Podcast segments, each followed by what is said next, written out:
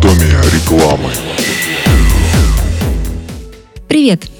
С вами «Анатомия рекламы» и эксперт по рекламе Елена Кеслер. Не так давно отгремела политическая рекламная кампания, связанная с выборами в Думу. И пока все успокоилось, самое время разобраться во всех тонкостях политического пиара. К сожалению, создается впечатление, что пиарщиками в данном случае были те же политики – Уж слишком наивно все сделано. К слову, политическая реклама находится вне закона о рекламе как такового, и поэтому может использовать все честные и, конечно же, нечестные средства. В данном случае вся компания лично мне напомнила мультфильм «Винни-Пух» и все-все-все. Ну, смотрите сами. В главе леса, как водится, стоит медведь, который обожает добывать мед и притворяться плюшевым. Это нравится не всем зверям, которые здорово опасаются, что меда на всех не хватит и что у медведя что-то слипнется. Поэтому изо всех сил стараются оттеснить его от кормушки, играя на контрасте – Коммунисты, не в нашем случае сова, традиционно уверяют, что все должно быть безвозмездно, то есть даром. Безвозмездно! Как всегда, критично ко всему относится и партия кролика, в нашем случае Жириновского.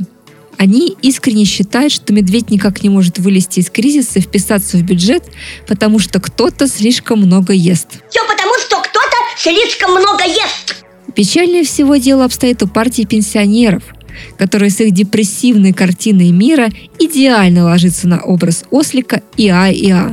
Ну вот, я так и думал. С этой стороны ничуть не лучше. Эти в принципе хотят, чтобы медведь вернул им хотя бы хвост, потому что каждый осел в нашей стране, конечно же, должен иметь хвост. Это шутка. Ха-ха. В общем и целом, вся коммуникация практически всех рекламных кампаний строится на выпячивании недостатков медведя и копании в его грязном белье. То у него голова опилками набита, то вторжение в пчелиный улей произошло незаконно, то пятачок у него не задекларирован. Чем я лично сомневаюсь. В общем, ушат грязи был вылет на голову медведю в самом своем неприглядном виде – а ведь мало кто понимает, что это чистой воды грязная манипуляция нашим с вами поведением. Есть такой занимательный прием в рекламе – грязный носок. Когда ты говоришь про своего конкурента максимум чего-нибудь плохого, неважно, правда это или нет. Чем хуже, тем лучше. Главное, чтобы покрепче воняло. Отмываться конкурента придется долго, доверие восстанавливать еще дольше, клиенты потеряны, бизнес подорван и вы со спокойной душой празднуете победу. Почему этот грязный способ все же работает? Потому что мы с вами, дорогие друзья, привыкли верить в самое плохое. В хорошее нам поверить напротив очень трудно. Ну, и тут можно перестараться. Ведь хоть мы и верим в плохое, но хотим видеть-то вокруг хорошее.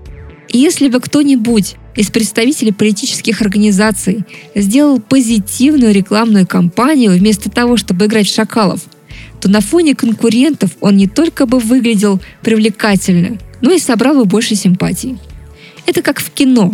Мы предпочитаем добрые фильмы, а не те, которые макают нас головой в нашу же реальность. Ведь от этой реальности мы предпочитаем бежать в те самые кинотеатры.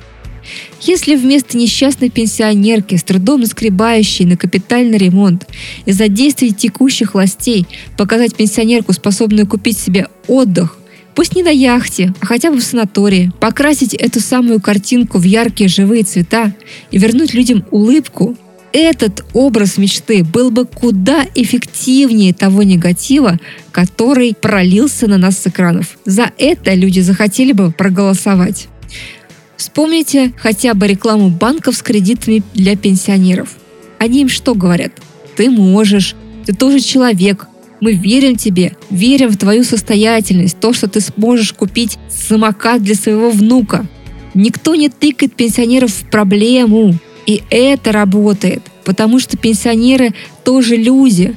Они тоже хотят жить лучше, хотят, чтобы им было хорошо. Дайте им это хорошо. Не стоит в политике бить только на негатив. Покажите, какой красивый, какой сказочный может быть жизнь и в вашем лесу тоже будет счастье. А с вами была эксперт по рекламе Елена Кеслер с очередным выпуском «Анатомии рекламы». Кто слушать будет нас с утра, тот поступает мудро. Рекламу вскроем, как всегда. На то оно и утро.